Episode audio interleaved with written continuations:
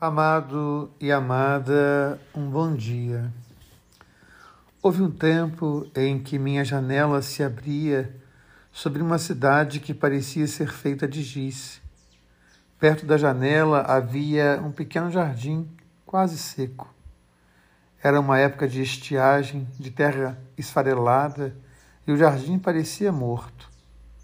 Mas todas as manhãs vinha um pobre com um balde e em silêncio ia atirando com as mãos umas gotas de água sobre as plantas. Não era uma regra, era uma espécie de aspersão ritual para que o jardim não morresse. E eu olhava para as plantas, para o homem, para as gotas de água caíam de seus dedos, magros, e meu coração ficava completamente feliz. Às vezes abro a janela e encontro jasmineio em flor. Outras vezes encontro nuvens espessas. Avisto crianças que vão para a escola, pardais que pulam pelo muro, gatos que abrem e fecham os olhos, sonhando com pardais, borboletas brancas, duas a duas, como refletidas no espelho do ar, marimbondos que sempre me parecem personagem de Lope da Veiga. Às vezes um galo canta, às vezes um avião passa, tudo está certo no seu lugar, cumprindo o seu destino. E eu me sinto completamente feliz.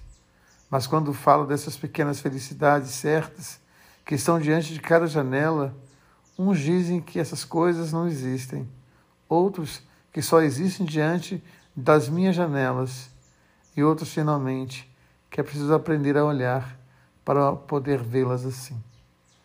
Meu irmão e minha irmã, com esse belo verso, com esse belo poema, A Arte de Ser Feliz, Cecília Meirelles, nós começamos o tempo da quaresma. Como bem diz a palavra de hoje, é um tempo de decidir.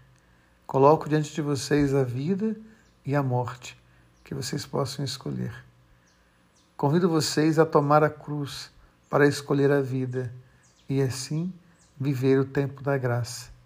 Quaresma é o tempo do deserto. É o tempo dessa viagem tão magnífica para dentro de nós. E há tantas janelas que precisam ser abertas. Há tantas janelas e portas que foram fechadas ao longo da nossa vida, ao longo da nossa história, que nós precisamos aproveitar o tempo da quaresma para o silêncio, para a oração, para essa viagem tão necessária que muitas vezes nós estamos adiando a viagem do interior a viagem para dentro e assim abrir todas as janelas para viver a graça e a presença de Deus.